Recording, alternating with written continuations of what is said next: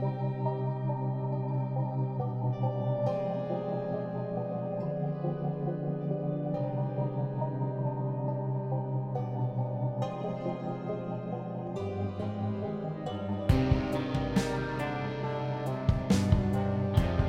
are listening to the Gehenna Gaming Podcast, where we explore traditional tabletop and live action role playing games through the lens of horror. A special thank you to our Patreons for helping make this podcast possible. Settle in, Thin Bloods, grab a drink and your favorite set of dice, and let the darkness consume you. Hey, everybody, this is Mark. I just want to give an intro to this episode that you're about to listen to. It's a very special episode that we recorded sometime last year after PAX Unplugged. I got a chance to sit down with the great Mark Rein-Hagen, creator of Vampire the Masquerade and World of Darkness at Large. We were lucky enough for him to be so willing to sit down with us for our Twitch stream, and I thought it'd be appropriate to rip the audio and bring it to our Gehenna Gaming Podcast listeners. So without further ado, here is the interview with Mark Rein-Hagen. Thank you, everybody, for joining us. I want to introduce somebody who's who's uh, extremely important to to the horror-based RPG world. Tonight, we're joined by Kane himself, the great Mark Rein-Hagen. He's a prolific game developer, a writer, a designer. He's the co-founder of White Wolf, White Wolf Publishing and the mastermind behind World of Darkness, the creator of Vampire the Masquerade, Werewolf the Apocalypse, and a whole bunch of other games which we all know and love. Um, you can find him featured in the World of Darkness documentary, which your part was fantastic. It's actually one of my favorite parts in the documentary as a whole. Just to hear, from- Really? yeah, yeah. Oh, okay. Thanks. You're welcome. You're welcome. Um, I like your sense of humor. I think. um, and he's currently working on a really, really cool setting, uh, which I'm super excited about, uh, called LOSTLORN, which I hope we can talk about a little bit later. Mark, Mr. Rein-Hagen, thank you so much for joining us. Uh, thank you for having me. So I just want to, uh, you know, let everybody know there's going to be an opportunity for you to ask your questions. Um, I'm only going to pick a couple, uh, but that's going to be later on. I'll let you know what that is. In the meantime, Okay. I have a very important question for you, Mark. What is your favorite horror movie? Oh, wow. Um, hmm. The Shining? Ooh, that's one of my favorites. I guess because um, it was like the first, you know, that really got to me. Like uh, Yeah. as a kid, before The Shining, I, I used to think horror movies are boring. You know, this is the 80s. They were kind of cheesy. I would just laugh at them. And then The Shining was the first one, what, you know, kind of, uh, oh, okay. Um, I'm a little scared. And, and that was cool. I also love uh, Cabin in the Woods but I'm not quite sure that's a real horror movie or not. But it's Wow. pretty awesome. Yeah, it's. I I was talking about it the other day with with a few friends of mine. It's it definitely counts in my opinion. Um, I'm a huge fan of The Shining. It's actually one of the one of the first movies that actually scared me. Um, when I was when I was a kid, I remember watching it with, with my father, and and particularly the scene with the old lady in the in the bathroom always got to me.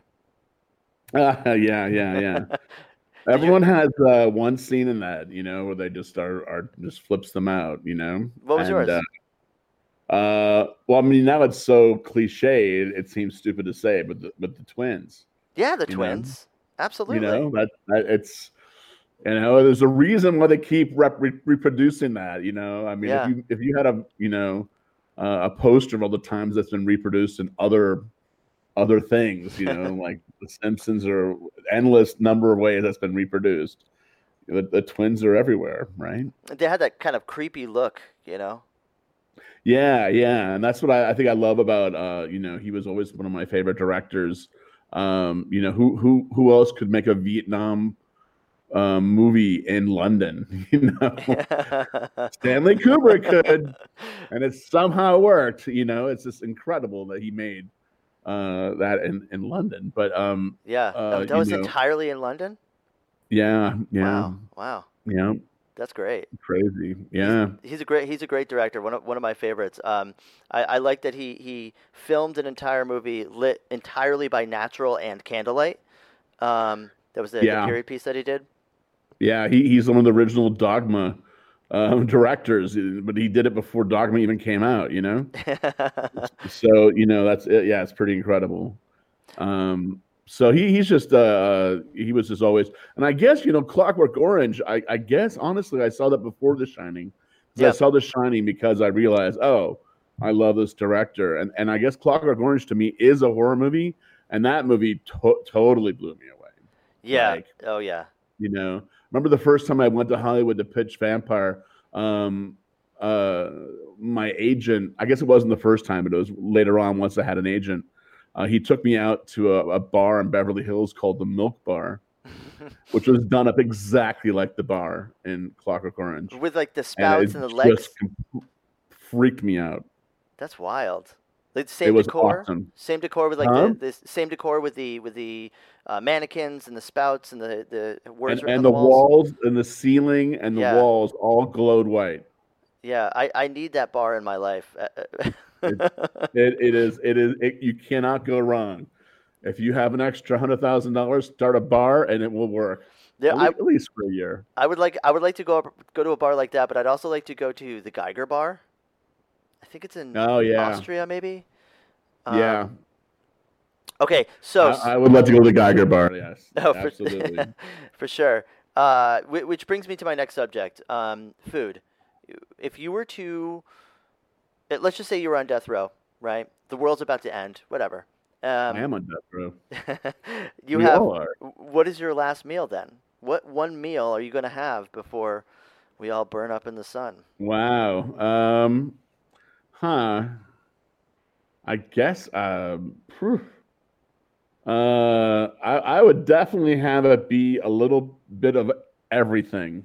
you know, because I just love such a variety of food. I have a little bit of curry in there. I'd have some, um, you know, Thai. I would I would definitely have some steak. Um, you know, I have to have at least a couple French fries. You know, it's your last meal. You got to have a couple French fries. You know, absolutely. So you know, it depends. Also, like most prisons, by the time that food gets to you, it's cold, right? So if this is your prison last meal, it's quite a bit different than oh, you know, what restaurant would you like to go to for your last meal? Yeah, it's not a piping hot steak. Um, that thing's going to be probably no, no. Supposedly, it can be pretty gross. Mm-hmm. This is this is what I hear. Um, for for me, it would be uh, borscht. My wife makes the the. M- you like my son? Will, will, will, my son is forced to eat borscht uh, a couple times a week, and yeah, he he, he doesn't like it. He doesn't like it. Oh man. No, no, he hates it. It's the best. Um, okay, so uh, there there is a question that I like to ask everybody who whom I look up to, and I, I just want to say, um, Mark, thank you so much for, for coming on here and, and allowing me to throw a whole bunch of questions at you. I have been following your career for quite some time. Um, I'm a huge fan of pretty much everything that you've done, um, but it's it, what's interesting to me is to see people look back at their own career, their own career paths, and all the things that they have done. But more importantly, the people that have inspired them. Um, so, who inspired you the most in, in, in your career path? Um, I mean, outside of gaming, Joseph Campbell, you know, um, and anyone who used Joseph Campbell to do their work, uh, like Lucas. Um, yeah. Uh, you know, the Japanese Kurosawa uh, had a huge, huge. I was just such a Kurosawa fan when I was in college that it cannot be understated how obsessed I was um, with with all great, sort of Japanese director. film. Mm-hmm. You know, and I'm, I was very into French film and Italian film. You know, sort of my era. Um, you know, it was sort of before anime. You know, so so when I was you know in high school and college, you know, my thing was you know finding the latest French movie and going to see that. And, and that was you know what you did you know it's as, as, as cool as you could get kind of in terms of you know I'm a different kind of person, you know, what is the what's the most stimulating intellectual thing I can find?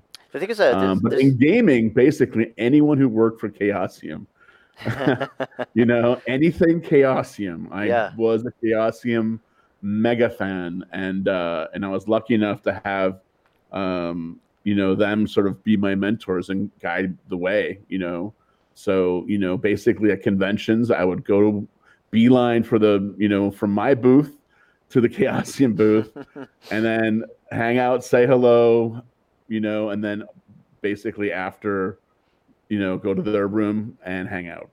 So you know, they the the Chaosium guys were actually in the same gaming room as us when we were running um, Vampire the Masquerade Fifth Edition at PAX Unplugged, and they're a great great group of people. Um, yeah, the new the new crowd is great. Of yeah. course, I'm talking about the the old the original, OGs. You know, mm-hmm. you know, uh, uh, Sandy Petersen and and uh, uh um, you know, I can't even say his name because I'll start crying. But uh, yeah, yeah, um, you know, uh, you know, all, all the guys uh, from the old Chaosium. You know, that's sort of my era, and uh, but the new guys are great. I mean, they gave me convention space at Gen Con uh, a couple times just a couple years ago, so I owe them a huge amount. So you know, I'm so glad they're keeping the legacy going, and and that Chaosium is strong. You know, not just strong, but doing so well. It's wonderful. Yeah, and there's it's it's important um, that the people that are around you and that are there to kind of help support or even just kind of reach down and say, "Yeah, come on, kid, let's uh, let's go roll some dice and play some games and and develop some cool stuff." Um, having people in a company that you respect with game lines, you know, developing game lines that you respect, or even artists and writers that, that you are, are fond of helping you, that's that's got to be surreal. Yeah, yeah, no, I mean, you know, especially back then, before you could, you know, watch a, a a program on Twitch or or whatever, you mm-hmm. know. I mean, you you had to, you know, write a letter, right? Yeah. You know, because you know, I was on ARPANET, but most people weren't on ARPANET. They didn't even know what an email was, right? Yeah. You know, and so so um, you know, you had to write a letter to them and you had to wait for a, a long time and you didn't even know if they'd get it or they'd write back. And so a convention, you know, actually having someone whose books you had read and you know, and, and you were going to these game stores to read these books and and pick them up and to you know talk to someone who had written this thing that meant a lot to you. You know, I, I think that, that was always the great thing about gaming. By the way, is that you know that all of us who have people who go, "Oh, we love what you did." Well, I was you.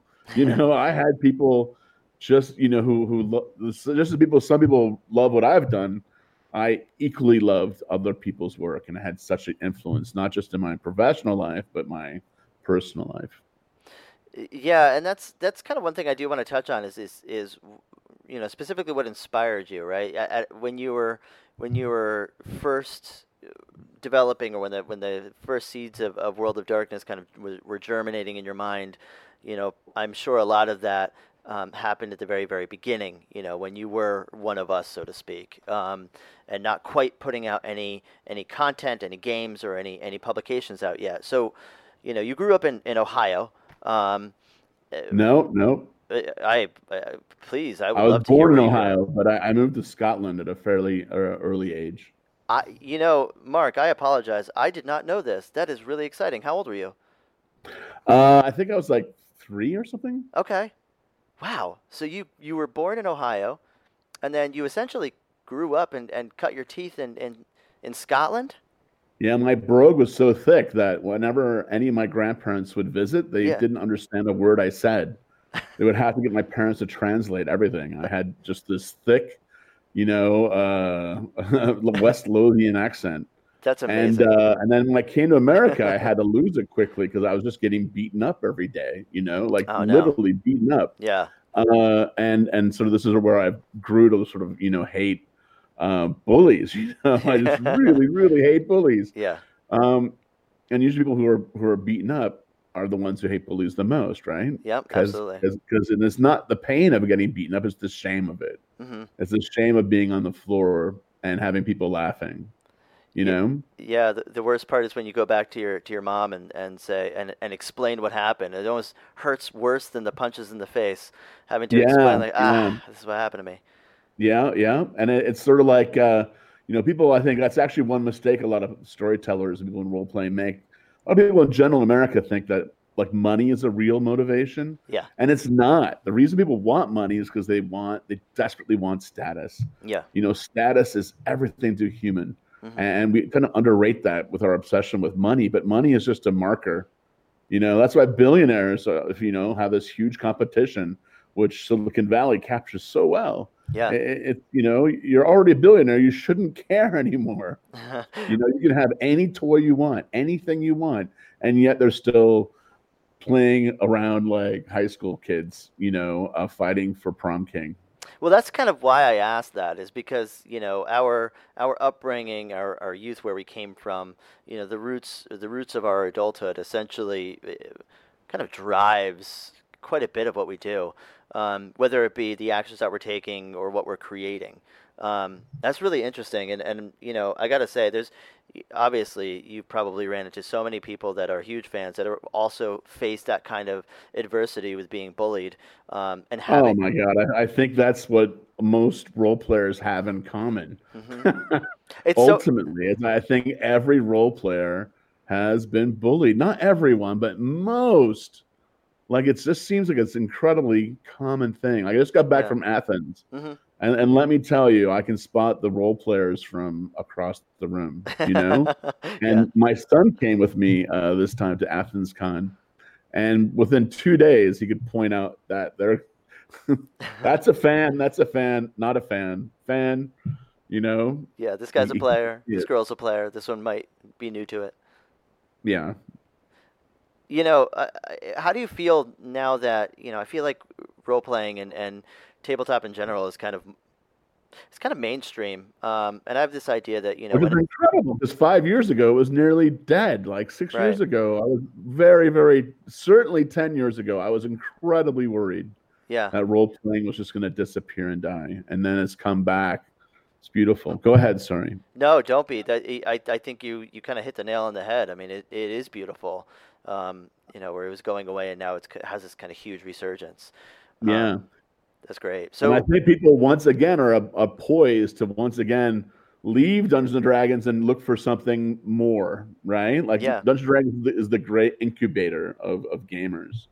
And and I think there's a lot of people who sort of started out or restarted out with D and D, and I think there's going to come a time, you know, where they're going to be looking for that new thing. And so I think there's uh, a space for a new, let's say, World of Darkness type phenomenon where people can you know, try something a little bit more dark, a little bit more storytelling, you know, a little bit more involved, a little bit more um, put together, mm-hmm. you know, well considered, intellectual, and and, and so uh, you know, because I think that's what people really are searching for in a way. You know, a lot of people play D and D, a lot of people write about D and D, sort of, you know, really focus on the escapism part and the, the silly buggers part. Yeah. But I think a lot of people who play D and D, role playing in general, have a lot have pretensions. We all, I think, we all have these pretensions of doing something more than escapism.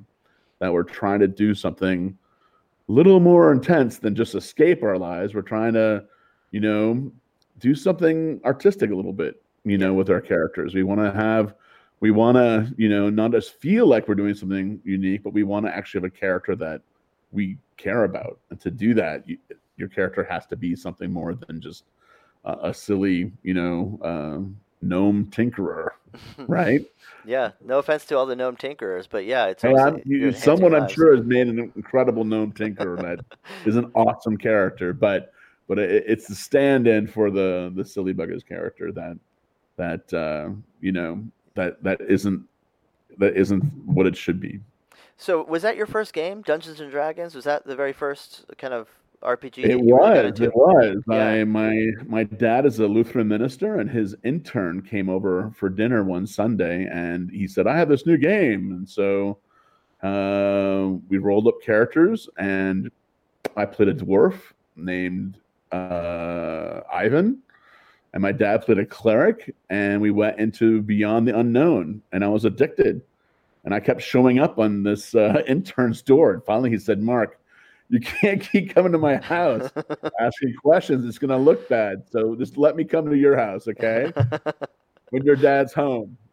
That's great. I didn't get it. I was like, "What?" Yeah, yeah. And uh, and then I um I met some kids in the next town over.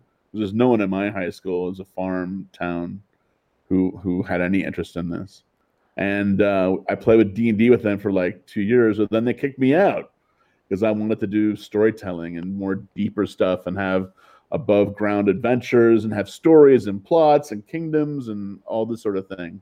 Yeah. And uh, and so I basically lost all my friends. And so after that, you know, up until the day I left for Australia to be an exchange student, um, I, I played on my own. I just I just wrote, you know, and drew worlds.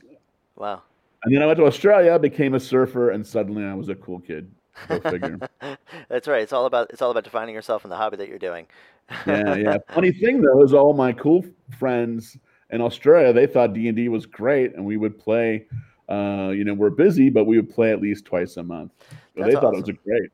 Yeah. yeah. and they were the coolest kids in the school. So go figure. There's a lot of people that you know did get their start with D and I I got my start with with D and D as well, uh, but quickly found your game um, because uh, because and I found RuneQuest. And oh, Call perfect. Cthulhu, you know, so yeah. for me, first RuneQuest, then Call of Cthulhu, and I was immediately like, okay, uh, I'm, I know what I love. Yeah, the storytelling aspect, kind of the. Yeah. It's almost like you know when you're sitting on the sitting at the fire at camp with your party in D and D, and it's almost like okay, now the game has begun, and everyone kind of leans back and says, "All right, this is kind of the boring part," but that's in, in, in my purview, that's kind of the more exciting part. Some of those, you know, relationships that you build with, with, with people on an individual level, in game and out of game. It's just a very very cool experience that these types of storytelling and more plot driven uh, type of games really do provide. Yeah, that's the one thing I'm always amazed by is is how deep people's relationships are who often come up to meet me at conventions like just how deep these relationships have, have become between people. Yeah. Um, because of you know my game. This is the people I'm meeting, of course, but I think it's probably true of uh, many many role playing games. Is that you know role playing games are just much more intense than a board game. You know, and because they're the original cooperative game, you know, uh, um, you know, it, it, it's they role playing has always had a different feel from a board game where where you're trying to beat each other, you know, or try to beat the game. You know, role playing doesn't really have a, a point like that. You're not I mean some people play it that way, but you don't really you're not really out to win anything. Yeah. As a group or an individual. And that and that kind of is very freeing, you know. It's sort of the anti-game game. Yeah, that's one of the things I really enjoy about Vampire the Masquerade is that it, um, it when you do lose, whether it be you're losing people, uh, characters, NPCs, you're losing an objective that you set for yourself or your or your coterie. When when when the loss happens, when you have to take the L, um, it it makes the game, it enriches the game, makes it more exciting and and you know, uh, strangely rewarding. With with D and D, it's it's different. It's like, oh, we didn't slay the dragon, damn it. With with uh, vampire, it's it's more along the lines of, you know, we didn't defeat this one um, this one goal or this one thing that was an adversary, and now how bad is shit going to get? And that's what's exciting about it. Yeah, yeah. I, I think the the I think what I did right with Vampire, especially, and and with the whole World of Darkness to some extent, is is the layering of dangers, and so you know, yeah. um, you know, you can never know quite how things are going to go wrong for you. But if yeah, if you do something wrong, some some of these different groups are going to come in, and and so yeah, yeah. So uh, I I, I kind of reacted to the whole uh, monster manual, you know, pick a monster, fight a monster thing, which I really don't like, you know. Yeah. Um, and uh, you know, for one thing, it's uh, it borders on genocide at times. I remember one time uh, I was in a group and we were slaughtering this this tribe of goblins. I was going, wait a minute, aren't they sentient? Yeah. I mean, do they have like do they have like are are you guys killing everyone? And they go, Yeah, we're killing everyone. And I was, I was We're like, oh, definitely oh, the bad guys. I, I cannot I cannot and they're like, it's just a game, don't be stupid, man. And I was like, I don't know. That's, this is just creepy to me, you know? And and, and so I, I think that's one of the problems I have with with uh, killing the monster games in general is they can be kind of uh, yeah, it adds a moral ambiguity with uh, with with with death and with murder, and it adds a certain level of. Um, it's fun. Everyone has a great time with it, but it, it, It's interesting. You're asking these hard questions. You know, do the do the goblins that we are going and we're told by a king or whomever to go kill are they sentient? Is there a society? Should we be doing this on a moral aspect? These are questions that are that are that yeah. are typically I mean, not is asked. it even fun that is why is it fun to do this even if they're imaginary? We're imagining doing Yeah. genocide against an entire tribe. Yeah. You know, like I've lived with tribes, and you know it's scary. I you know yeah. anyway, it's crazy. I think that's one reason though why people love zombies Mm. is that is that zombies let you go out and do these crazy mayhem things with humans, but they're not humans anymore, so it's completely okay. Yeah. There's no You know? Yeah, there's no like uh, anthropological explanation of okay, well these are they're living in tribes, they're doing this, this is what their day to day is, and all of a sudden people kind of ruin their their their life. It, it's it's different. They have no brains, so it's easy Yeah. to justify. Yep. I want to I want to Yep. I want to switch I want to switch gears a little bit and talk about All right, go ahead. the the move from from Dungeons and Dragons into developing Vampire the Masquerade. Um, now I've heard that that Gen Con in 1990 was a very very important moment uh, for the development of, of Vampire the Masquerade. I am curious. Um, I want to know. You know, how important was Gen Con? Was that Gen Con? And what was the process of developing the game? I mean, uh, you know, we had had, I knew that uh, by this time I was living in Atlanta uh, and I was partners with Stewart, and Stewart had agreed to to let me, you know, do two hours a day in the warehouse, and then he would run the company, and then I would have time to to create a hit for the company. Mhm. Um, you know, because it's clear that I was the game designer, I already done Ars Magica, but we were poor, really poor, and I was so poor that I was eating day old donuts from, you know, because they're half price, and and ramen like every day Oh my God! for years, you know, and it was just I was just tired, Yeah, you know, you know, and I couldn't afford, I could only afford a six pack of beer every Friday. And that's just because you know um, I scrimped and saved for that, uh, and it was just miserable. And so I knew I needed something. So I was working on a game called Inferno, where you play someone famous in hell, but some terrible things happen. That's kind of where the wraith curse began, uh, and absolutely gave up on that. And so I was just desperate. And then on the way to Gen Con, we were talking about movies, and I was telling the story about how when we saw Lost Boys, I saw it with Jonathan Tweet and my sister, and we came away going, "Wow, what a fantastic movie!" And Jonathan said, and I rec- recalled at the moment, he said it would be great to have a game about vampires. It'd be boring to fight vampires all the time, because of course that's back then. That's how you thought. You know, that's how games were. And I remember saying to him, "I bet there's a way to do it." And I was telling that story, and I was I was telling that story. It occurred to me, "Oh shit! of course, of course, of course, you play the vampire." And so I just said, "No one talk. Give me a pen." and I just started writing down ideas, and gradually they started talking again. But by then, I was in my little cone, and that's the one Gen Con where I didn't really drink, I didn't really have fun, I didn't really do anything. I went to the booth and shook hands and did what I had to, but basically, I was in the back of the booth writing, or I was in my room, and I filled up like five notebooks. Every time I ran out of a notebook, someone had to go run and get a new notebook. Whoa! And basically, the, the game just poured out of me. It had been all these years of working on dead end projects and trying to figure out what I wanted to do and researching, you know, mythology and different different creatures of the world. And you know, I, already kind of had a conception of what I wanted to do. And I, you know, and as soon as I hit on the idea of, you know, mafia and the vampires, you know, controlling society and fighting it.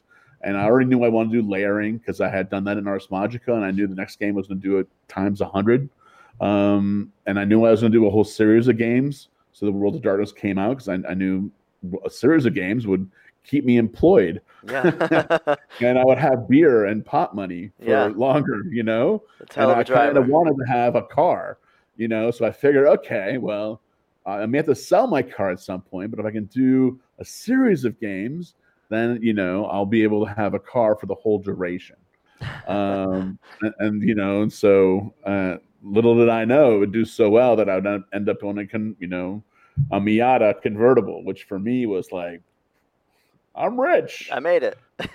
you know. yeah, And then later on, I had to have sports cars, and it was like, wow, okay, this is nice.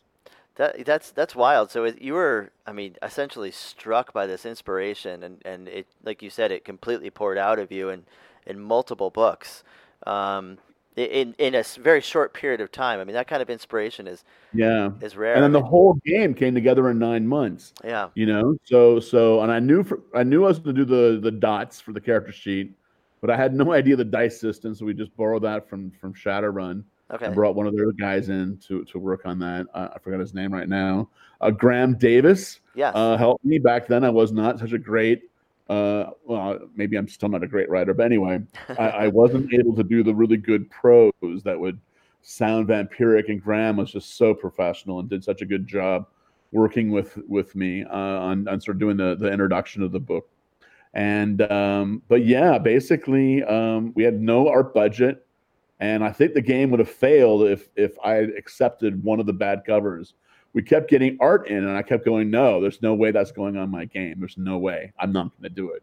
I said, I don't care how bad the art is inside, but the cover has to be okay. yeah, Because inside, I knew we had the Bradstreets, right? yeah, which So- is so I knew the full page amazing. Bradstreets and to save the game. yeah, The other art, it didn't really matter. We had the Bradstreets. yeah, But the cover, we couldn't really do a Bradstreet as black and white. hmm So thank God I hit on the idea of the, the green marble, um, you know, and everyone thought I was nuts, you know, everyone iconic. thought I was nuts.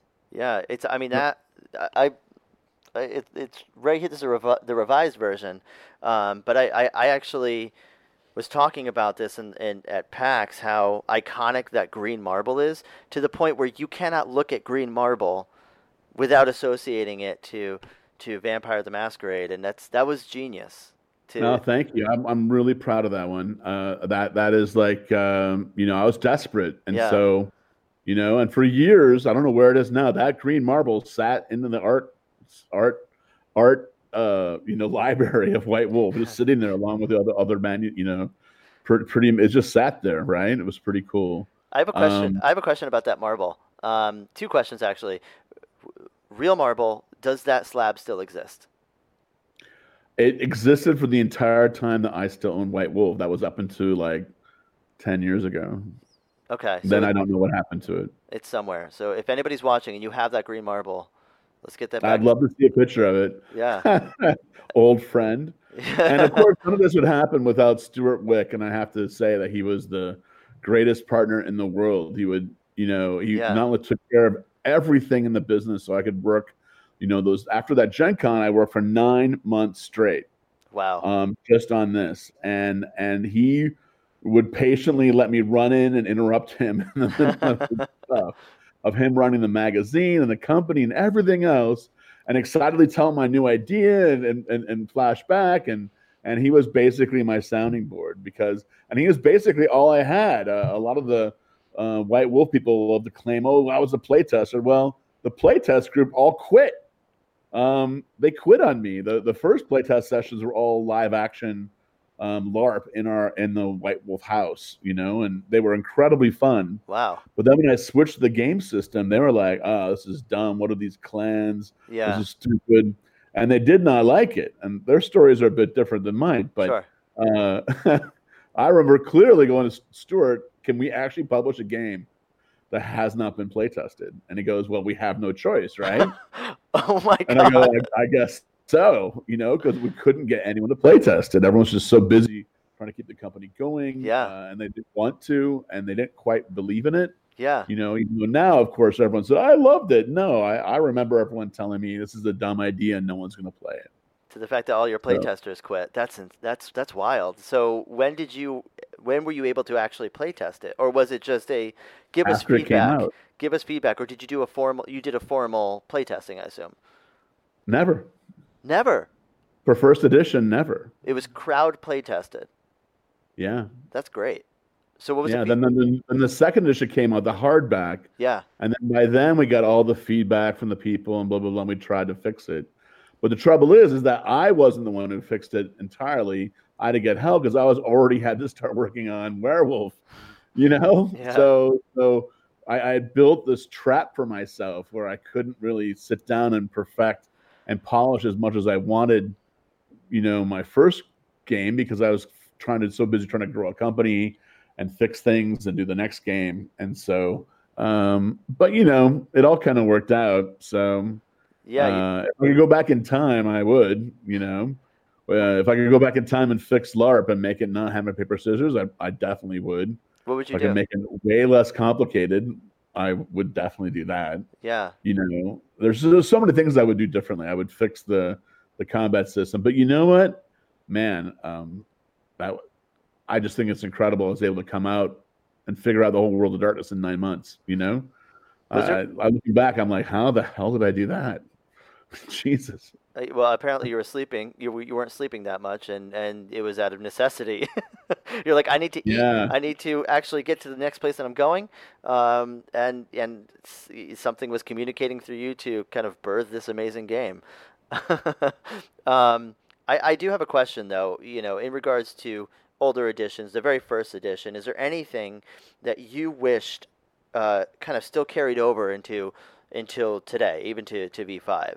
Is there is there something in that in that very first um, run through that you, in retrospect, wish still carried Oh? I, I think the problem with role playing games is, is what I call the bloat problem. Mm, Is that every edition they want the new people coming in want to put their own stamp on it, right? Because as much as uh, we role players are wonderful and great and love storytelling and are you know outcasts and you know and the cool geeks and all that kind of stuff, at the same time we're also egotists on a level that is hard for people outside the hobby to fully understand. And and so you know developers and game designers that come in on these games they always bloat the game because they're trying to put their stamp on it. Yeah, so rather than do the game a justice they're trying to you know do the whole trying to put their stamp on it.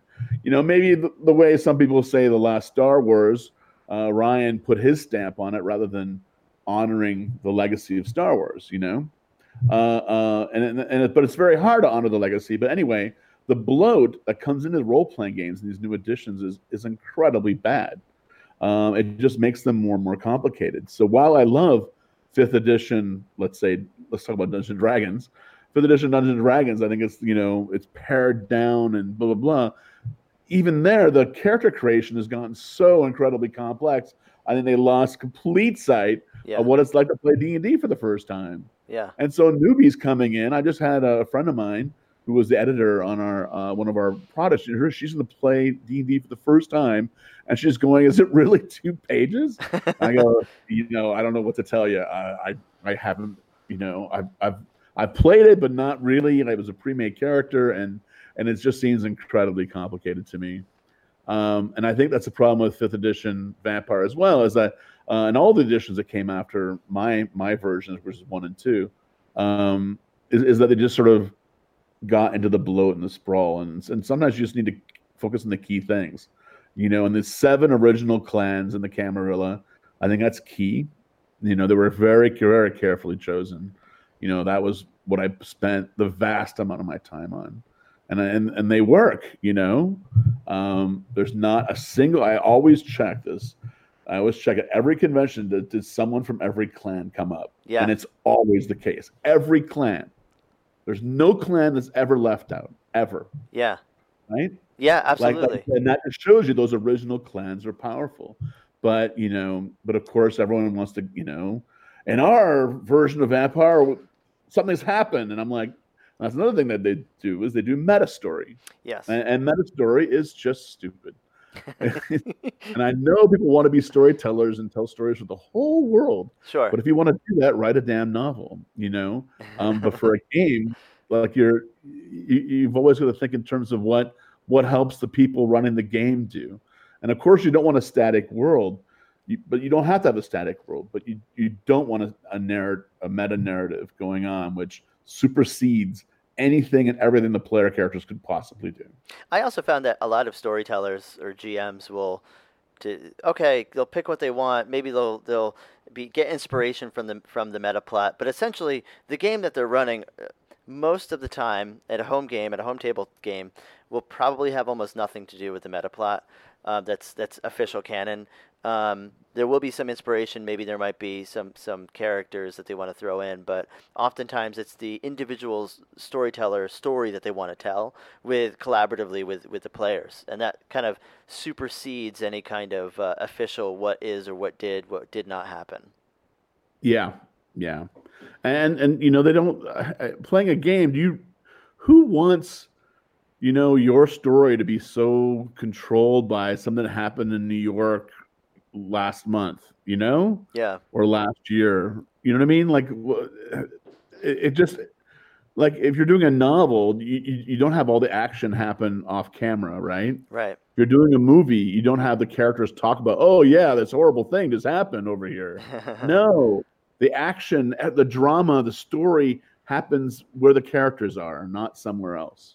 And that's why meta plot always fails horribly in role playing, at least. Well, let's talk about let's talk about the clans. I want to go back to that because you know you saying that the, the core seven clans are, are you know pretty ubiquitous, always there, right? With with each of the cons. Um, I'm fascinated with how you developed these clans. Some are obvious. I mean, like the Nosferatu, um, or or like uh, Ventrue or Tori. Not so obvious as you might think. I, and that's they're, what I'd like. They're, to... they're one of the last clans to get added in, actually. Oh, really, they were one of the last ones. Can I ask why? Yeah, yeah. Well, well, uh, um, you know, uh, first of all, uh, when we are playtesting, you know, I, I did try out the the early play live action plays. Uh, you know, the idea of ugly vampires. Yeah. And it was very clear no one wanted to be an ugly vampire, and so I basically, just, you know, put a note, post-it note in the door saying, "No ugly vampires." I literally had said that, "No ugly vampires." and uh, and then it occurred to me uh, towards the end, oh, that's I was I couldn't decide on the last clan would be, and it occurred to me, oh you make everyone else more beautiful by having a group that's ugly, and you can have the ugly ones sort of feel that they're beautiful in their own ways, in their own you know ways and so then i got okay yeah the spines the sewers yeah. you know the whole the whole outsider thing the the the and, and it just all suddenly came together that, that, that's wild. Yeah, that's what, what that's my favorite clan is the Nosferatu uh-huh. for that reason. Um, because and I think there's always people who want to be, you know, in any group. There's always people who want to uh, be involved, be very involved, but they don't want to be the center of the action. Yeah, yeah. You know, and so so that's and I always thought of the clans in terms of a primogen council meeting. Mm-hmm. You know, seven people around the table. How are they interacting? And that's where the, the each clan. I always imagine them at a council table and how are they talking to each other so the style you know? the style in which they would interact with one another kind of help guided what archetype yes exactly so so the toreador is the tart you know kind of you know acidic humor you know mm-hmm. biting you know the uh, the tremere is the imperious you know outsider you know and and and, and you know ventrue is desperately trying to hold everyone together and get their agenda through, you know, and and so on. Uh, we've all we've all know these archetypes. You yeah. know, that's that's the key thing about uh, them as well is that you know these are archetypes that we're all deeply familiar with in our daily lives. Anyone who's been to any kind of meeting has encountered these people.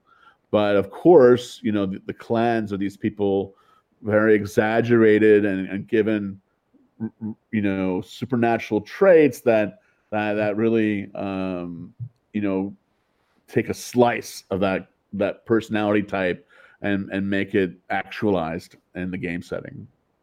So, how about the names? Um, the names that you chose for for each one of them. How long of a process? oh my god!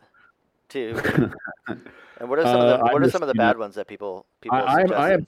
You can understand. I I check I I use like four different thesauruses online. Yeah. Every day to this day, I use one about fifty times a day. Yeah.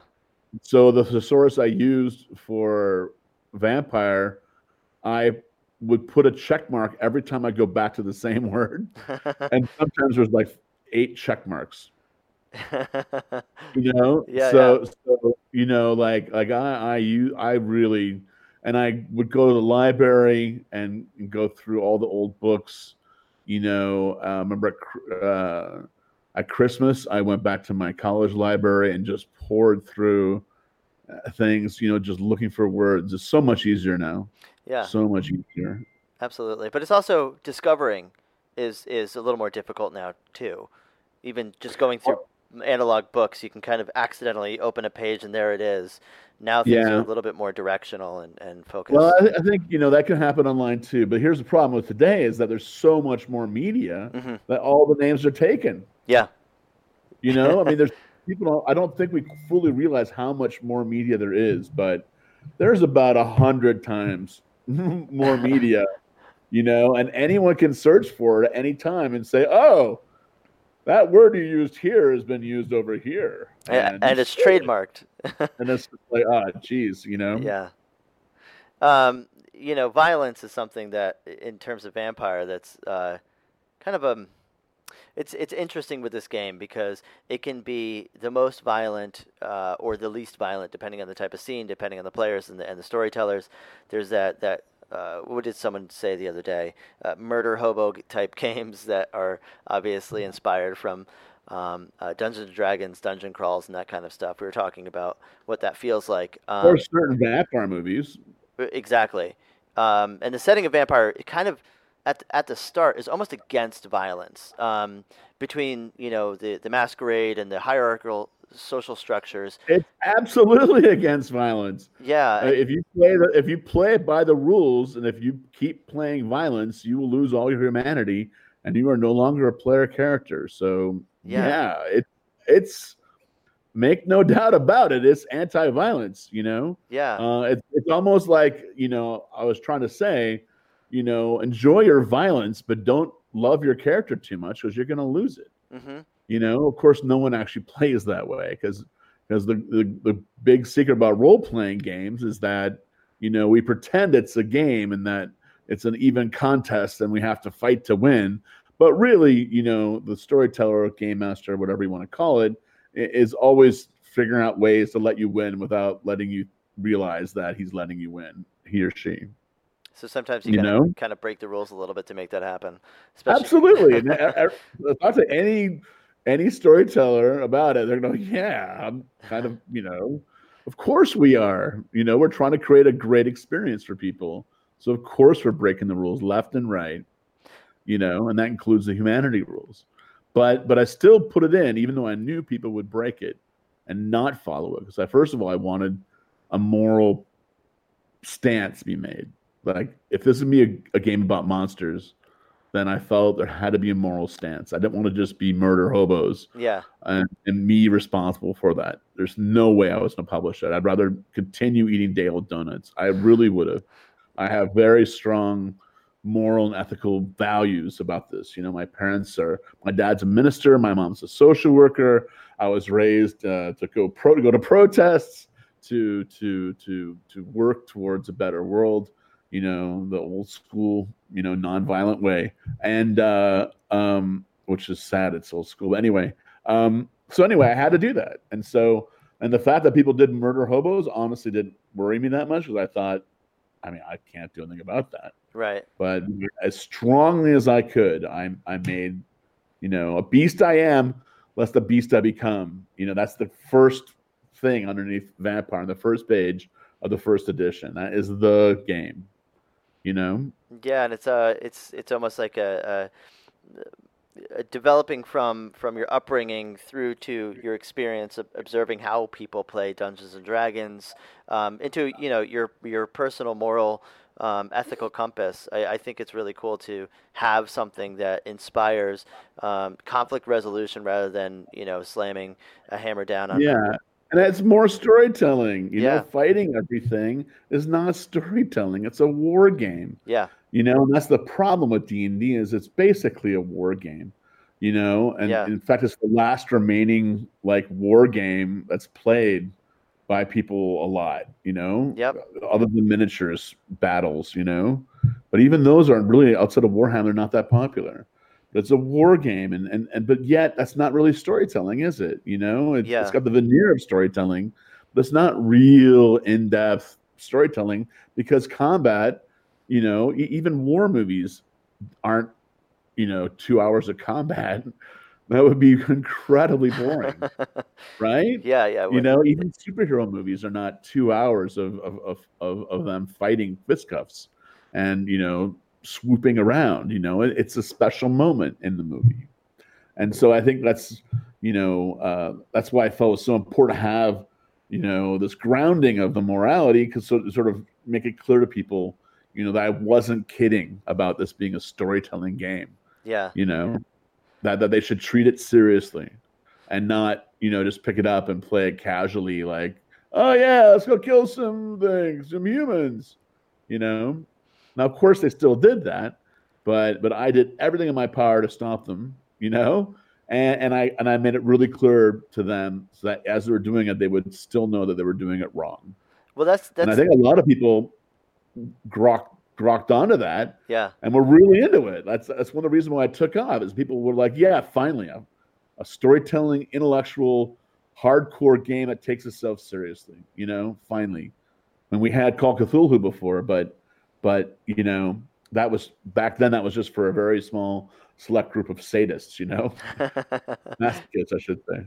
And and um, what, what's more what's more uh, cool and noir than a, a, handgun in your pocket, uh, it, like a detective never having to use it, hoping never to to actually use it, um, but you know that you have it. It's, the same thing goes with these disciplines, right? The powers that yeah. you have as as a as a kindred, you know, uh, you could utilize them, but you try not you try that to try to have that be kind of a last resort. But often I found that that sometimes players will kind of revel in their use of disciplines uh, to use like superpowers in order to, to kind of bludgeon the obstacles into submission.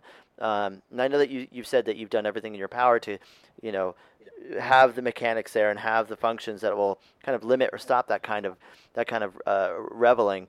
But how would you suggest that storytellers or GMs around uh, around the world playing this game help to limit that kind of um, kind of reveling in, in lack of humanity? Um, yeah, I mean, I, first of all, I always try to do a boomerang effect.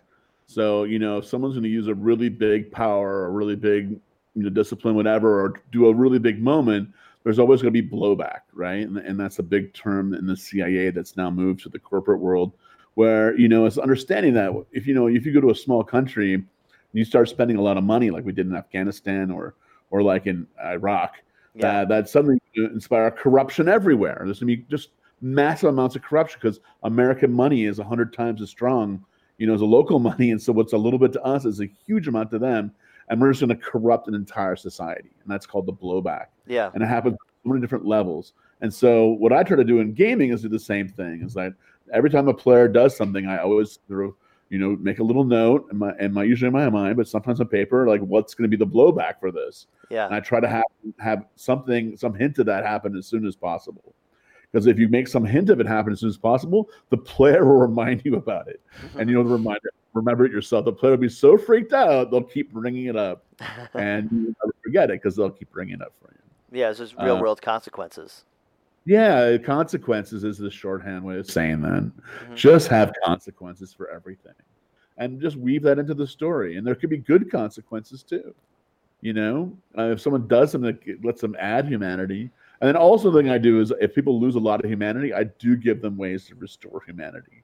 And that's something that I normally I don't think I put in the, the first edition, at least maybe second. But um, but in practice, I do let people get back humanity. I did not put it in the game because I didn't want people to sort of go, you know, up humanity up and up and up and down. Yeah, like but, but I, gas. Effect would go ahead and give give players okay if you do this, I'll give you back two points of humanity, but so it's gonna be hard, you know. it's like a, a but I'll, I'll, let players sacrifice something really big, something really important to their character, and then I'll let them uh, get humanity back. Yes, it's a you know? yeah, it's like a, a price that they're paying, and and it incentivizes them to keep that humanity, but also yep. creates another yep. level of an economy. That, you really make them feel the loss of that humanity, right? Because mm-hmm. you they lost something really important to them. Yeah. You know? Yeah. And that's that's always an important thing to do in role playing in general is you got to give the players things they really love. Right? Yeah. Like in it's magic items, but in vampire it's like, you know, this particular blood doll or certain status or oh, you're a primogen now or you're, you know, um, status. It's always status. you know, it's very simple. It's not money, it's not sex, it's status. It's always status. So anyway, you give them items of status and then you take them away you know, and then you give them back. And so this is basically a way to really make things dramatic and powerful, you know, but you have to find a way for that particular player. What does that player, and especially what does that player's character really, really want? and then you give them a little taste of it, and you give them a little bit more, and then you take it away. kind of see them how they how they react to that, even if they were u- utilizing or misusing uh, the the status or power that they had before. When it's taken away and then suddenly given back through some kind of uh, retribution, how observing how they they utilize it after that that arc and after that experience. It's very interesting. Yeah, yeah and that's why I always always tell people when they when they you know when they're a storyteller running a game is that you know observing your players is really the the key thing to do. Hmm. And not just you rambling, narrating, and rambling on and playing characters. Well, that's a big part of it. But man, just listening on the players talk to each other and watching closely what they want, and then both giving them what they want and taking it away. Man, you that's how you get them. That's how you make them really really ache for your story and really be involved, you know, because they care. Then suddenly they care. Yeah. And the, the worst kind of stories where you don't care, right? It's that new show comes out, everyone told it's so great. You start watching it, you're in the second episode and you still don't care. You just don't care. Oh, it's another soap opera. I don't care. And then you turn it off.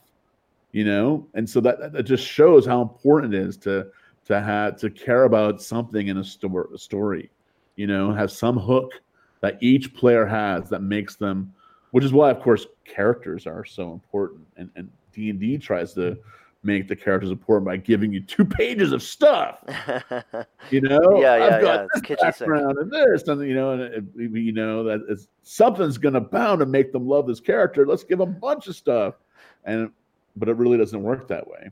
You know, it's it's got to be something unique and special, and and integrated into into the story. One of one of the things that um, yep. we've been discovering is the uh, powered by apocalypse uh, system, and particularly Kult um, Divinity Lost, which is a horror based game. It's it's fantastic, but it it really there's a kind of a freeform kind of uh, a GM style that it's a interplay between what's important to the GMs and what's excuse me to the GM and what's important to the players more particularly. Yeah, the whole move system thing. Yeah, I, lo- yeah. I love that. I, I stole a lot from them. Uh, I thought I think it's a great system. But yeah, my my new uh, game system that I use, the, the card based storyteller system, it takes a lot of those ideas and, and puts them in because it's it's just so classy. I just I just simplified it down a, a whole lot is all. This is for your uh, the the storyteller um, yeah, this is the storyteller. Uh, yes. it's like a it's a board game, which I'm hoping to sell as a board game, but but it's really a role playing game disguised as a role playing game as a board game. yeah. So so it's but it's meant to be basically for all those lapsed gamers. Uh, my theory is that there's millions of lapsed gamers, and there's at least a million lapsed World of Darkness fans out there who don't play World of Darkness anymore. Um, you know, if you count especially all the LARPers uh, over the years. There's a million of people out there who who, who know role playing, yeah. um, but don't role play anymore. And so what they need, I think, is a really simple system where you can make a character in a few minutes. Um, you can learn the game in a few more minutes, and you can just start playing. And it's got lots of art on the cards. Um, but no game stats in the cards to confuse you. Or there's, there's basically I took out every hindrance I could make someone go, "Oh, I, it's too complicated. I don't want to do it." And I just took all these hindrances away, but yet still made it a, a board game that has you know enough bite and enough uh, you know crunchy yeah. that people like me who love look look behind me. Obviously, I love board games. I love rules. I love you know complication, but has just enough of it that that you have something to sink your teeth into, but but not um, but not so much that you have to look things up in a 300 page book. Oh gosh, which, yeah which, which, terrifies people. And my and my kids wouldn't play D and D. Mm-hmm. The reason I came up with this is that my kids we started playing D and D with their friends one night, and an hour later they insisted on making their own characters. They had to have their own characters, and an hour later they just all gave up. They were just like they were just would not do it. And I said, okay, okay, I'm going to find a simple game we can all play, and we're going to do it. And uh, instead of using someone else's system, which I intended to do, I, I came up with this. That's great, and it, it's it, the barriers to entry are, are very limited. Yeah, yeah, that's that's the idea, and and I hope more people do games like this. I mean, I hope I think that I really hope there's a whole wave of board games that are actually storytelling games. I think it's a huge, and it's not just me. I know a lot of board game companies are thinking about this. You know, just because of the success of the of the you know Cthulhu board games, which are basically, you know, they're not really storytelling games, but they have a storytelling feel to them. Right. Uh, and I, I there's a thought going around among board game designers who I'm in that community somewhat um, that that that there's going to be this wave of these storytelling games coming out where you know it's it's a board game style rules, but it lets you actually play a story out that you're kind of making up. Yeah, know? I, I, but I, no one's quite figured out how to do it yet. I think that you know, my my my wife on the other hand will not play uh, role playing games. However, if there was a board in front of us and a couple of pieces, I'm sure, and and baked into the system, I'm I'm sure she would be just fine with it. And and I think it's shared with a lot of different people. Um, Yeah, That oh I would, but mm, it might be a little too nerdy. But I'll definitely Yeah. do game night every single week, playing various different games. If there's a role playing element to it, I'm sure that they would be all about it. Yeah, and then you know, the first time you play, you just keep it to a bare bare minimum. And what I discovered actually when playtesting in Athens is that even if you tell them not to role play, they still will. so one night we played it as a pure board game, Yeah. just to test the mechanics, and everyone just started role playing naturally.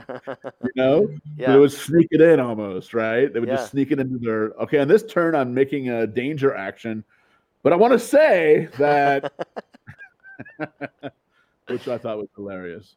Well, even even Munchkin, there there are specific cards that will get people to like, especially you know if they've had a glass of wine, stand up, and if it's a performance, if there's a performance aspect to the card in order to get a particular stat or or, or actionable, they'll they'll do it with uh, with great oration.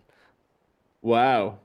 Um, I, I, Yeah, I've, I've done Munchkin a couple of times. I think people have this uh, innate desire to um, to role play, to Oh, act, yeah, you know, to Mhm. to prance around, to talking voices, and even shy people would want, will kind of want to do it, you know. And if you can give them just one moment in a night where they can do that, entertain other people, that could make them so happy, you know, just that one single moment. Yeah, if you're feeling a little bit like an idiot, you're probably doing it right. And if everybody at the table is okay with you doing it, they're probably okay with doing it themselves. And after a while, you kind of break through, um, and everyone's acting like nerds together, and it's a wonderful uh, dance between all the players. Um, I want to I want to go back with, to to Vampire real quick, um, and particularly as it relates to a piece of content which is uh, it, it is one of my favorites. Um, it's called Kindred the Embraced from 1996. Um, I believe it was an Aaron Spelling production. Um, oh boy, yeah. so it was it was very dramatic, uh, very much. You said soap opera. This is Vampire the Masquerade as a soap opera. Um, I want to start with the positive. So what is what was your favorite part um, of the show, whether it be the the output, what came of it, or even being involved with the development of? I mean, it was obviously my whole goal was to get to Hollywood, right? Yeah. That was from age 16 on. I wanted to be a film director. So, um, you know, going to Hollywood was incredibly exciting. On the way down to my very first meeting, we stopped by Santa Cruz and we're out on the boardwalk as we're driving south towards from San Francisco down to LA for this big meeting, and we I prepared for it, all the stuff ready for it. I I edited together a whole thing to show what kind of show it should be, blah blah blah. And we're in Santa Cruz, and I was looking around. I went, "Oh my god, this is so familiar!" And I went, "Oh my god, this is where they filmed Lost Boys." yeah. and I flipped out. I, and no one, and the other people, my girlfriend and uh, my friend, were like, "What? What's the big deal with Lost Boys?" I go, "Lost Boys was the inspiration for Vampire. You don't understand." And they're like, "Oh, whatever." But for me, it's this huge moment, and so you know, making the show, and but the, the, tragedy of the show is that it was made with Aaron Spelling, who had his own system for doing things, right? Yeah. And he could do fantasy, right? Fantasy Island. But I don't think he could he was not capable of shepherding shepherding a horror show, you know? yeah. And and I think they did a, a, a pretty good job despite you know his inability to sort of see horror, you know, but but and Mark Frankel was easily the best part of the whole thing. Um, and so when he died, it was just clearly and absolutely over, done. Yeah. But the but the tragedy is is that if it just if the call had come two years later or three years later, it would have been perfect timing in terms of what was happening with television in Hollywood, and we might have gotten a better deal. And and let's face it, of all those vampire TV shows that did come out, you know, some of them were pretty good. Not that I watched them, uh, but I heard back from all the people who did on how much they stole. Not that I'm upset. yeah. You, see, you know, theft is uh, is part of what it, the game is about, right? Yeah. Uh, it would be nice to have a little nod now and then, um, which they did not do. They pretended to their bosses they had made everything up, That's unfortunate. typical Hollywood. Typical Hollywood. Yeah. Um, but but uh, you know, a respectful nod would have been nice, and their own fans would have appreciated that. Um, but but you know, we, World of Darkness would have been such a Vampire the Masquerade would have been such a better show than than some of those shows. You know, just because it has a much deeper and more in depth world, and and and all these showrunners uh, in Hollywood, uh, all these writers of different shows. I mean, Lost proves that you know some of these people are incredible storytellers, but they're not world builders. Right. They don't know how to invent a world. Game of Thrones, the final season, final two seasons, proves that some of these showrunners are incredible storytellers, and yet they don't understand their own world. Yeah. They don't understand what makes that world sing, what makes it work, you know? They don't understand that, you know, that if you have a gritty, realistic world, then, you know, everything has to work on that principle. There's a sort of there's a formulaic aspect of it too. Like you, especially if you're developing a show or, or something for television, and you know you're used to a particular style, and it's like, okay, what bucket would this concept fit into, so that we can just turn the machine on and have this thing developed and run to be, you know, based on on what works before. Um, I was extremely disappointed with with the Game of Thrones um, last two seasons, and it felt very much like okay, we have a committee of, of television writers that are kind of doing the television thing rather than you know buying into everything that they built up to to the world um, up until now. With Kindred the with Kindred the Embraced, it seemed very much like okay, this is a cool concept and people might like it. Uh, we know television and we know cop shows. Maybe we can kind of retrofit something and yeah. You know. Well, that's when I flipped out. Is that you know I was absolutely opposed to the cop shit. Like, you know that was that was not going to sing. I was banned from the set for a while no. uh, because because yeah because I opposed that so strongly and I wouldn't sign the contract. Um, Spelling actually went ahead with the show without a signing a contract. Whoa. Yeah, man. When I threatened to sue, they said go ahead. So they stole we, it. We, we, we, you, we know how exactly how much money you have, and you can't possibly keep us in court long enough for it to make any difference to us, and you'll be bankrupt. So go ahead. Wow. So I'm just gonna say it. Um, Aaron Spelling stole from you, right? I mean, I'm, I'm, I'm, you know, I'm, I, I, okay. I can't comment. I'm, Yeah, I know. I've, I know. I I've know. been involved in enough lawsuits over the years of which I'm not allowed to speak about at all. That's all right. uh, You You know, know, involved in this IT world. I wish I could because I have such incredible stories about lawsuits. I would- yet I cannot speak. I, I- um, I- you know, one one time, you know, off camera, we, I would love to hear uh, many of these, but but let's let's move, let's move on. Um, so we heard about how difficult it was to def- defend your source material and, and the things that you like, some of the things that you, that you didn't like. Um, you know, I think that we could probably envision what, what a show would look like today. Um, I know I could, Sure. but what I think it's the perfect time for a vampire show, honestly. Um, you know, um, you just sort of, uh, I, I would do it in an unnamed city, Mhm. but it's clearly North American, um, but yet not. Um, you know, I'd make it about the story about a, a a, Shakespearean story, you know, sort of a, a prince who who is no longer prince and out in the luck and and all the different stuff that happens in a typical Shakespeare play, a lot of hubris, a lot of tragedy, and but sort of a Game of Thrones sort of you know power conflict. Uh, I would say the the fate of the of not only the city but a, a lot of humans sort of is involved in some ways, but it's completely focused on the vampires. And just like Game of Thrones, Yeah. you know, you don't really see commoners, right? It's it's all knights and it's all nobility.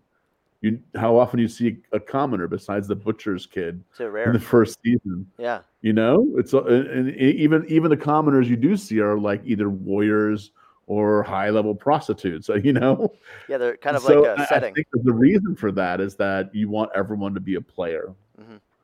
You know, you want everyone to have, uh, uh, you know, uh, a conspir- conspiratorial role.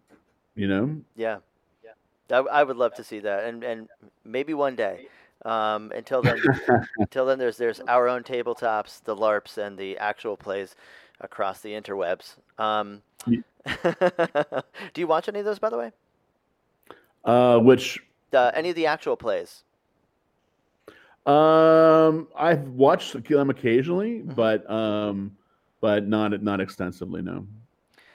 I want to open it up to the audience right now, um, if that's okay with you, Mark.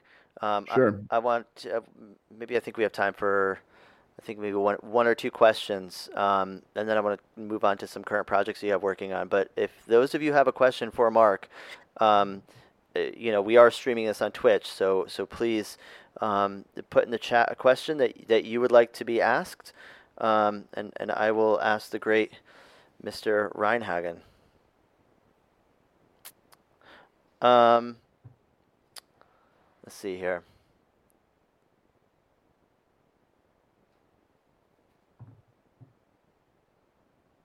Okay, so uh, we were talking about television shows. This is a good one. Um, have you ever seen Forever Knight? It's kind of an older Uh, vampire cop uh, show. Nope.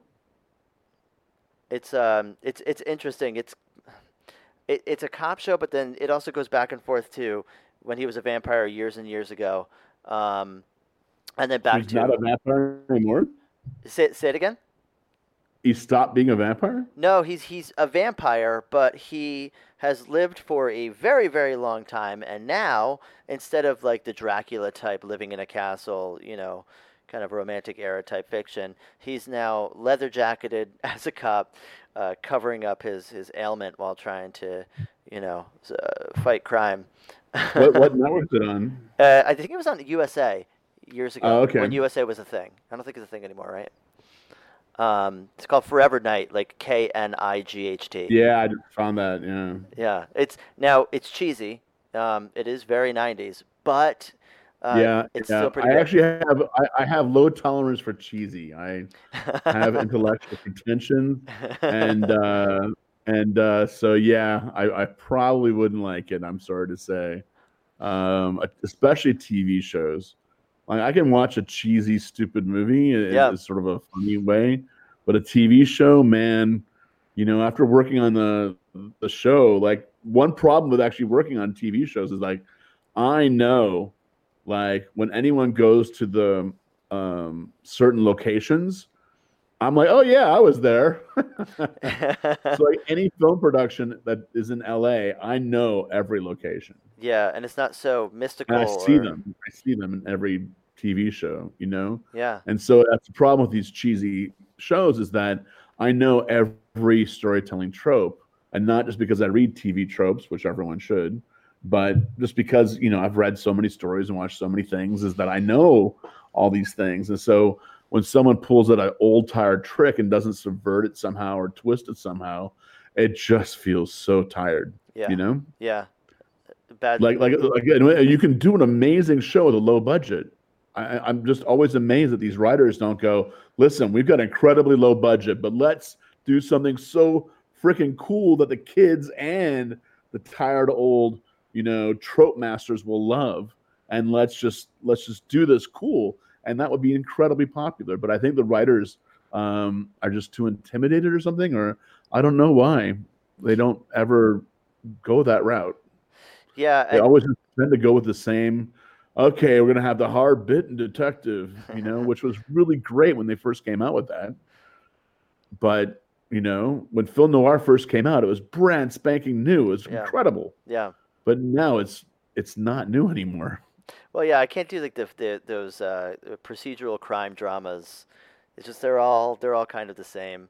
Um, Yeah, Yeah. yeah. I cannot, I cannot, for the life of me, uh, watch them. So we do we do have another question from um, which World of Darkness property, other than Vampire, would you consider your absolute favorite? um, wow. Um, well, I always say about people ask me what my favorite clan is. How can I choose between my children? You know, yeah. like it's impossible.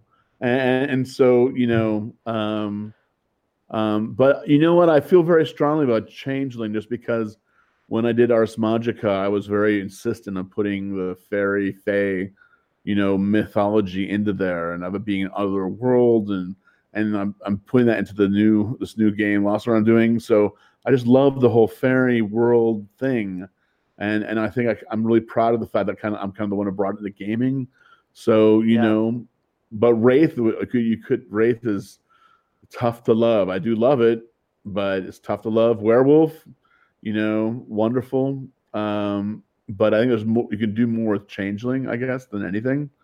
Like and, and it almost like I did it wrong in a way. I feel like I didn't give it justice enough. I didn't quite do it right because I was so rushed Yeah. that that you know it's one of those games that if I I almost love it because I I, I long to redo it.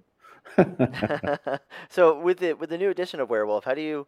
Um, it's it's everyone's very excited about this this new edition, and, and essentially we're looking at a fifth edition of uh, Vampire and a fifth edition of Werewolf existing at the same time at a very very exciting time where there's a whole new um, excitement over both both of those game lines and, and World of Darkness in general. Um, how do you, are your expectations high for Werewolf? Um, what are you? What do you hope that they they handle that you wish you did? Um, and in as a follow up, how do you feel about Vampire Fifth Edition? Um, you know, I, I wrote up a, a spec sheet on what, you know, my idea of where to take werewolf, you know, Yeah, and and, and my and my my you know, my advice always is for anyone who's taking a game, you know, is is like go back to the roots of the game and then change as little as possible while still updating it to the modern age, right? yeah, So if, I, if someone came and said, I'm, I don't redo Call Cthulhu, what I would say is, okay, go back to the original Call Cthulhu and honor that. You know, like like make a really beautiful, simple game like that was. That game was beautiful yeah, and simple. You know, but of course, you know, the publisher's thinking, well, that's not a very expensive book, is it? and what I would say is, well, fill it with really cool art yep, and addendum, but make the core of the game super simple and just like 30 pages at the front, you know, and Wow. make the character sheet super simple yeah, and make the concept super simple, and then start layering. Then you layer later. hmm And I'm, I think I'm really proud of the fact that all the World of Darkness games have these very simple character sheet. yeah, So one page, and you can see everything right there, and you can begin to see the layering, but you can see your character there, but still a many multi-dimensional character. You know, it, the, everything you need is there, yeah. and it's the real person. That magic of role playing. Just, Um, just a one, just one sheet. That's what we were doing for with PAX Unplugged. We are trying to, instead of the four pager, right? It's which is insane. your one sheet. Like you know, like even experienced gamers cannot possibly handle that. you don't use you know, it. You don't and, use and, it. and it becomes this, you know, it becomes this accounting class. Uh, you know, and it's just, it's just not, it's just not. You know, I think I think the fifth edition guys at, at Dungeons and Dragons did an amazing job. Their success, I applaud them.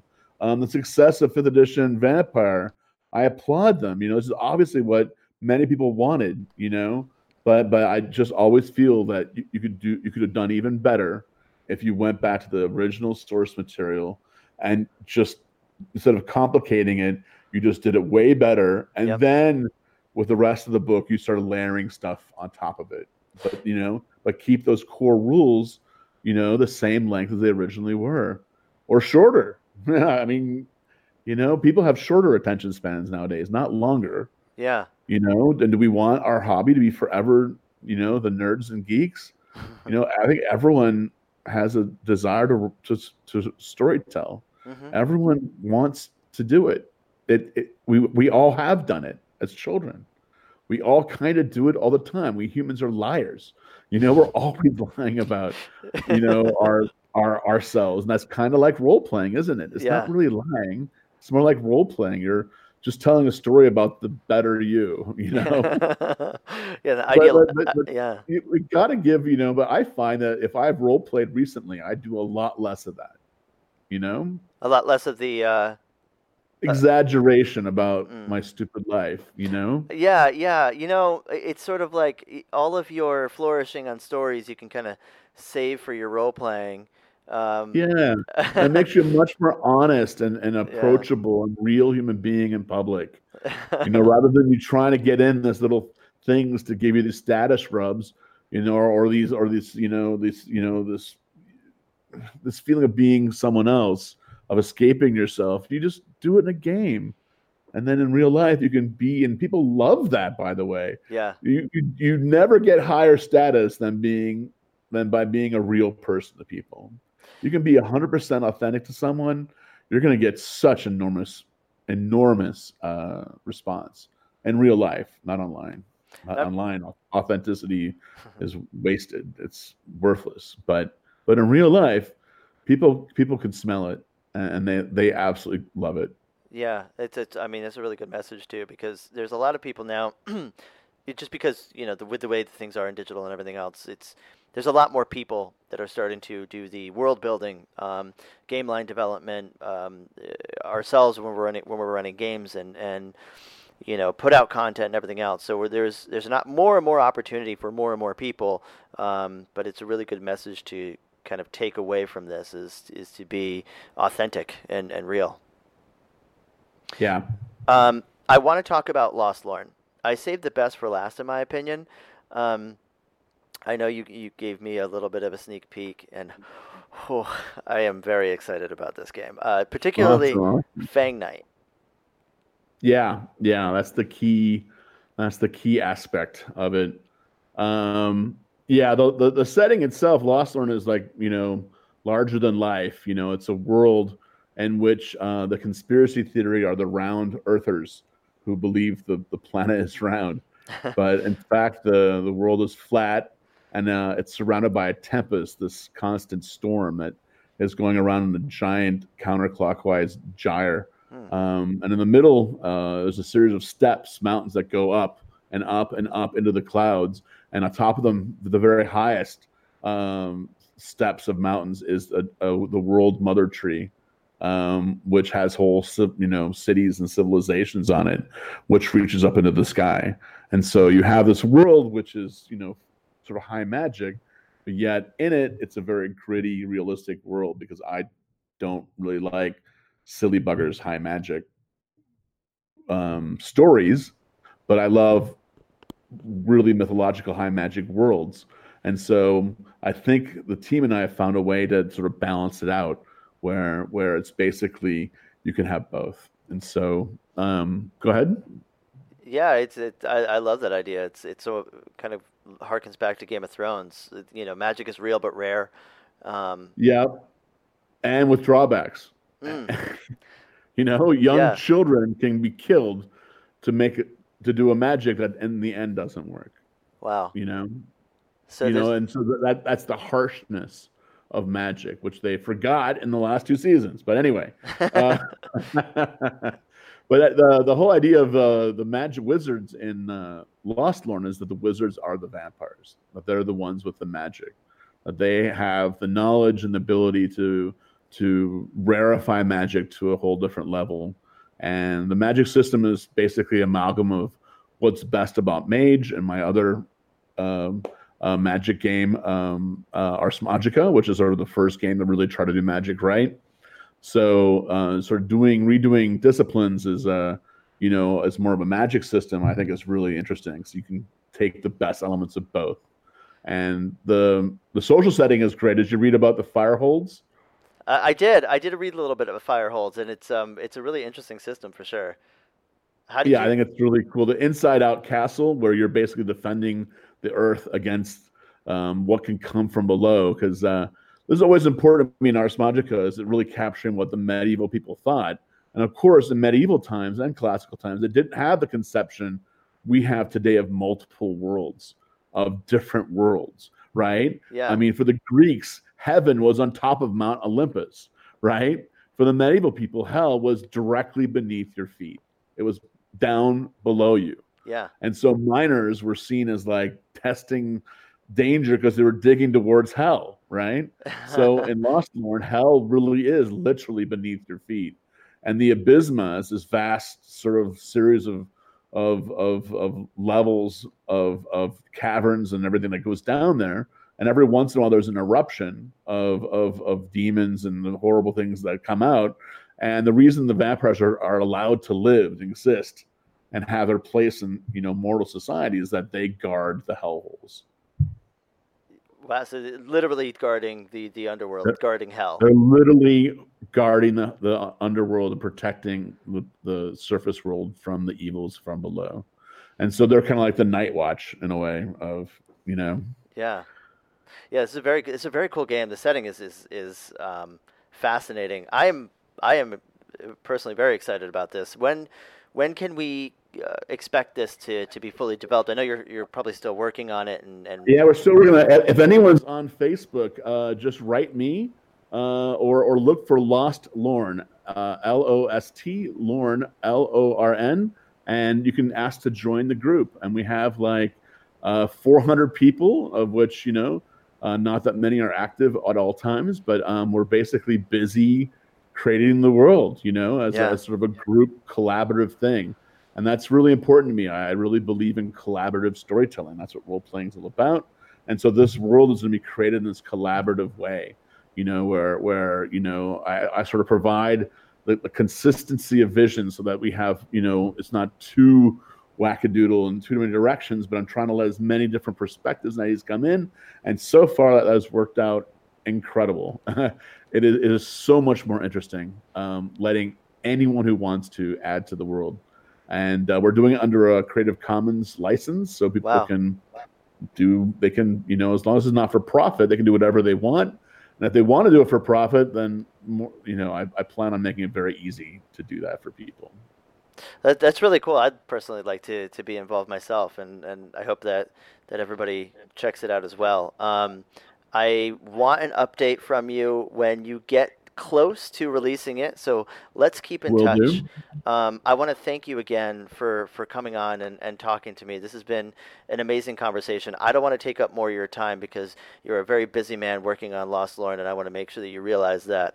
Um, uh, but I know that everybody really appreciated kind of hearing hearing from you and hearing from Caine's mouth himself. Um, and thank you for for creating this thing, this world of darkness that, that we all love so much. Um, it, it, means so so much to me and everybody in the community and all the fans uh, to to have this. So it, it, thank you for creating it.